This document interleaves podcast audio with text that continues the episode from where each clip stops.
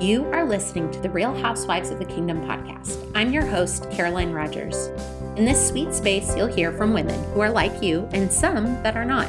We will talk about how God is walking with us through the good and the hard on subjects like marriage, homemaking, friendships, ministry, parenting, and seeking God. You will also hear from me sharing what God is doing in my own heart. The enemy of our souls wants us to feel alone, and that couldn't be further from the truth. So if you are like me and need that reminder, join us as we laugh and cry together, giving God the glory through the stories of our lives. Hey, everybody, welcome back to Real Housewives of the Kingdom. I am so happy that you're here. I don't know where this finds you this season. We are, it is Christmas weekend, December 22nd, and whether I am finding you driving somewhere or shopping or wrapping presents or cleaning your house or cooking, whatever it may be. I was just hoping to share a little bit of the Christmas story with you. If you are a believer, you likely have heard it from the Bible and uh, even if you have heard it before, I just thought that it might be encouraging for you to hear it again. I actually wanted to start out in the book of Isaiah. The book of Isaiah contains prophecies and it contained the prophecy of the Messiah that would come. And the words that were written in Isaiah to prophesy the Savior coming were written 700 years, more than 700 years before Jesus was even born. In Isaiah 7:14, it says, Therefore, the Lord Himself will give you a sign. Behold, the virgin shall conceive and bear a son, and shall call his name Emmanuel. And Emmanuel means, actually means God with us. And then if you go over to Isaiah 9 and go verses 6 through 7, it says, For unto us a child is born, unto us a son is given, and the government will be upon his shoulders. And his name will be called Wonderful, Counselor, Mighty God, Everlasting Father, Prince of Peace. Of the increase of his government and peace there will be no end. Upon the throne of David and over his kingdom, to ordain it and establish it with judgment and justice. From that time forward, even forever, the zeal of the Lord of hosts will perform this. The people of Israel had gone through lots of tumultuous times since the beginning of time, but even when Isaiah was prophesying these things, they were going through a rough time and having a hard time listening to God, leading up to the time where Jesus was born. I mean, it was a really dark time. There was a lot of oppression, really heavy taxation from the government. And, you know, the people just were holding on to these prophecies in hope that they would get reprieve, that they would get the Messiah, that God would be with them, Emmanuel, just like it was prophesied. So if you check out Matthew chapter 1, verses 18 to 25, it says, Now the birth of Jesus was as follows. After his mother Mary was betrothed to Joseph, before they came together, she was found with child of the Holy Spirit. Then Joseph, her husband, being a just man and not wanting to make her a public example, was minded to put her away secretly. But while he thought about these things, behold, an angel of the Lord appeared to him in a dream, saying, Joseph, son of David, do not be afraid to take to you Mary, your wife, for that which is conceived in her is of the Holy Spirit. And she will bring forth a son, and you shall call his name Jesus, for he will save his people from their sins. So all this was done that it might be fulfilled, which was spoken by the Lord through the prophet, saying, Behold, the virgin shall be with child, and bear a son, and they shall call his name Emmanuel, which is translated, God with us. Then Joseph, being aroused from sleep, did as the angel of the Lord commanded him, and took to him his wife and did not know her until she had brought forth her firstborn son, and he called his name Jesus. Okay, now we're going to jump over to Luke's account of the things that happened, and that we start in Luke chapter 1, and we're going to read verses 26 through 38. Now, in the sixth month, the angel Gabriel was sent by God to a city of Galilee named Nazareth to a virgin betrothed to a man whose name was Joseph of the house of David. The virgin's name was Mary, and having come in, the angel said to her, Rejoice, highly favored one, the Lord is with you. Blessed are you among women. But when she saw him, she was troubled at his saying, and considered what manner of greeting this was. Then the angel said to her, Do not be afraid, Mary, for you have found favor with God. And behold, you will conceive in your womb and bring forth a son, and shall call his name Jesus. He will be great, and will be called the Son of the Highest. And the Lord God will give him the throne of his father David, and he will reign over the house of Jacob forever. And of his kingdom there will be no end. Then Mary said to the angel, How can this be, since I do not know a man? And the angel answered and said to her, The Holy Spirit will come upon you, and the power of the highest will overshadow you. Therefore, also, that Holy One who is born to you will be called the Son of God. Now, indeed, Elizabeth, your relative, has also conceived a son in her old age. And this is now the sixth month for her who was called barren. For with God, nothing will be impossible. Then Mary said, Behold, the maidservant of the Lord, let it be to me according to your word. And the angel departed from her. Okay, we're going to hop forward again just a little bit and we're going to go to Luke 2 and we are going to read verses 1 through 20. And it came to pass in those days that a decree went out from Caesar Augustus that all the world should be registered. This census first took place while Quirinus was governing Syria. So all went to be registered, everyone to his own city. Joseph also went up from Galilee, out of the city of Nazareth, into Judea, to the city of David, which is called Bethlehem, because he was of the house and lineage of David, to be registered with Mary, his betrothed wife, who was with child. So it was that while they were there, the days were completed for her to be delivered. And she brought forth her firstborn son, and wrapped him in swaddling cloths, and laid him in a manger, because there was no room for them in the inn. Now there were in the same country shepherds living out in the fields, keeping watch over their flock by night. And behold, an angel of the Lord stood before them, and the glory of the Lord shone around them, and they were greatly afraid. Then the angel said to them, Do not be afraid, for behold, I bring you good tidings of great joy, which will be to all people. For there is born to you this day in the city of David a Savior who is Christ the Lord, and this will be a sign to you. You will find the babe wrapped in swaddling cloths, lying in a manger.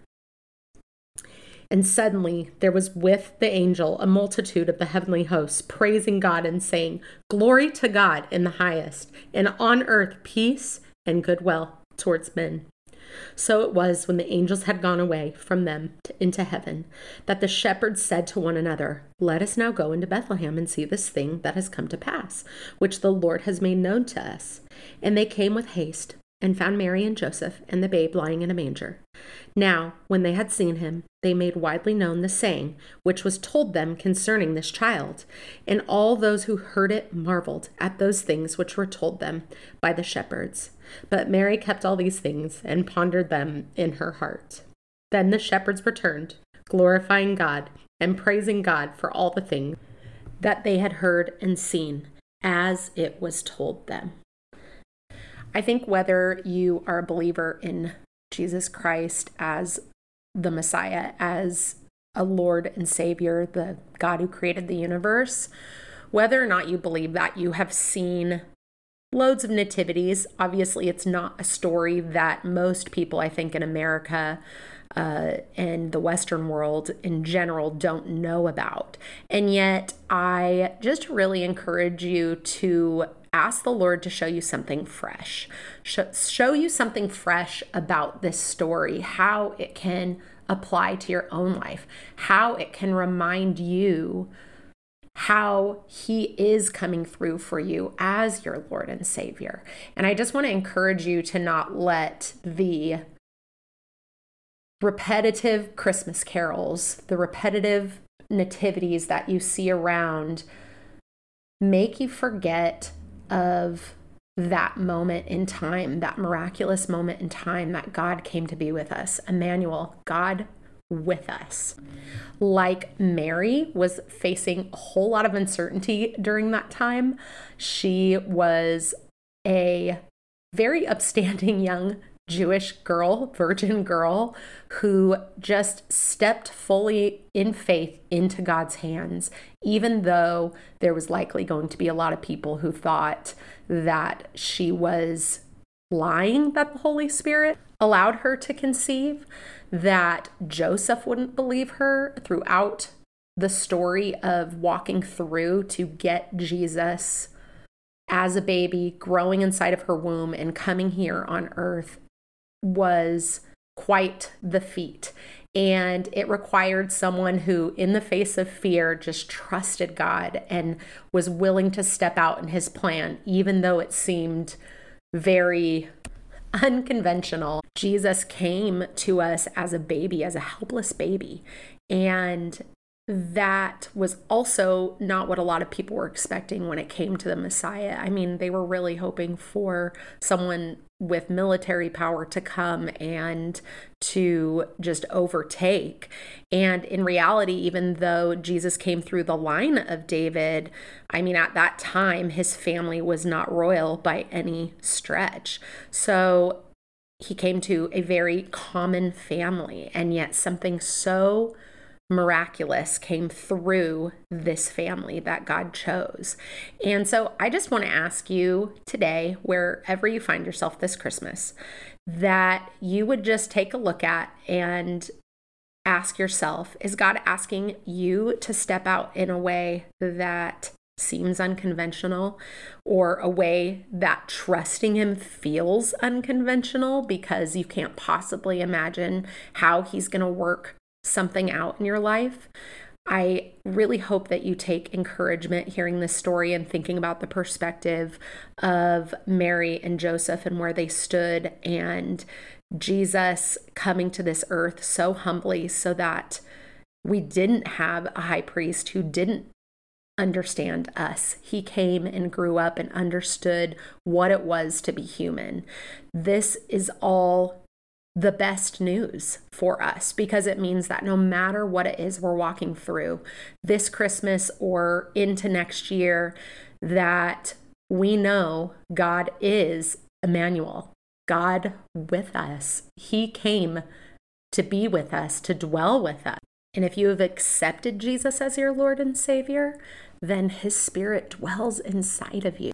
Truly, Emmanuel, God with us it just gives me so much encouragement to be reminded of this. And I think we all need to be reminded of this.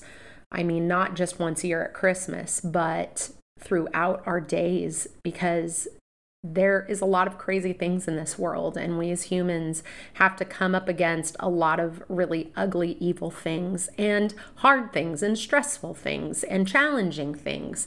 And it's just such good news that God truly is Emmanuel, God with us. And I just want to close in prayer for you for this weekend, for your family. But before I do, I just want to let you know there will be one more episode for this season of Real Housewives of the Kingdom. So that will air in one week on December 29. And then I will go into hiatus and the podcast will be back again in late April. So I just wanted to remind you of that. So be sure to tune in for the last episode of the season. Um, I think you'll be encouraged by it. I'm going to talk about words of the year as we kind of head into this new year and just share with you how God has worked with me on that. Hope you all have a Merry Christmas and that you experience God in a incredibly fresh way and that you understand God's love for you in a way that you never felt before. Lord, I come to you right now and I just thank you so much for this podcast. I thank you for the sweet listeners, each and every one of them who are listening right now. Lord, I pray that you go before them in their busy holiday seasons. I pray that you would go before their concerns for being with family and friends. I pray that you give them traveling mercies, Lord. I pray that as they listened to this episode and heard your words, that it would just hit different, Lord, that you would just teach them something new and fresh. And Lord, I just pray that you would bring them comfort, Lord, that you would bring them hope, that you would remind them that you are their Prince of Peace. And Lord, we're so grateful for your word. We are so grateful that you sent your son. We're grateful for this time of year that we can reflect back on who you are and this miraculous prophecy being fulfilled. And Lord, we just thank you for the gift of your Son.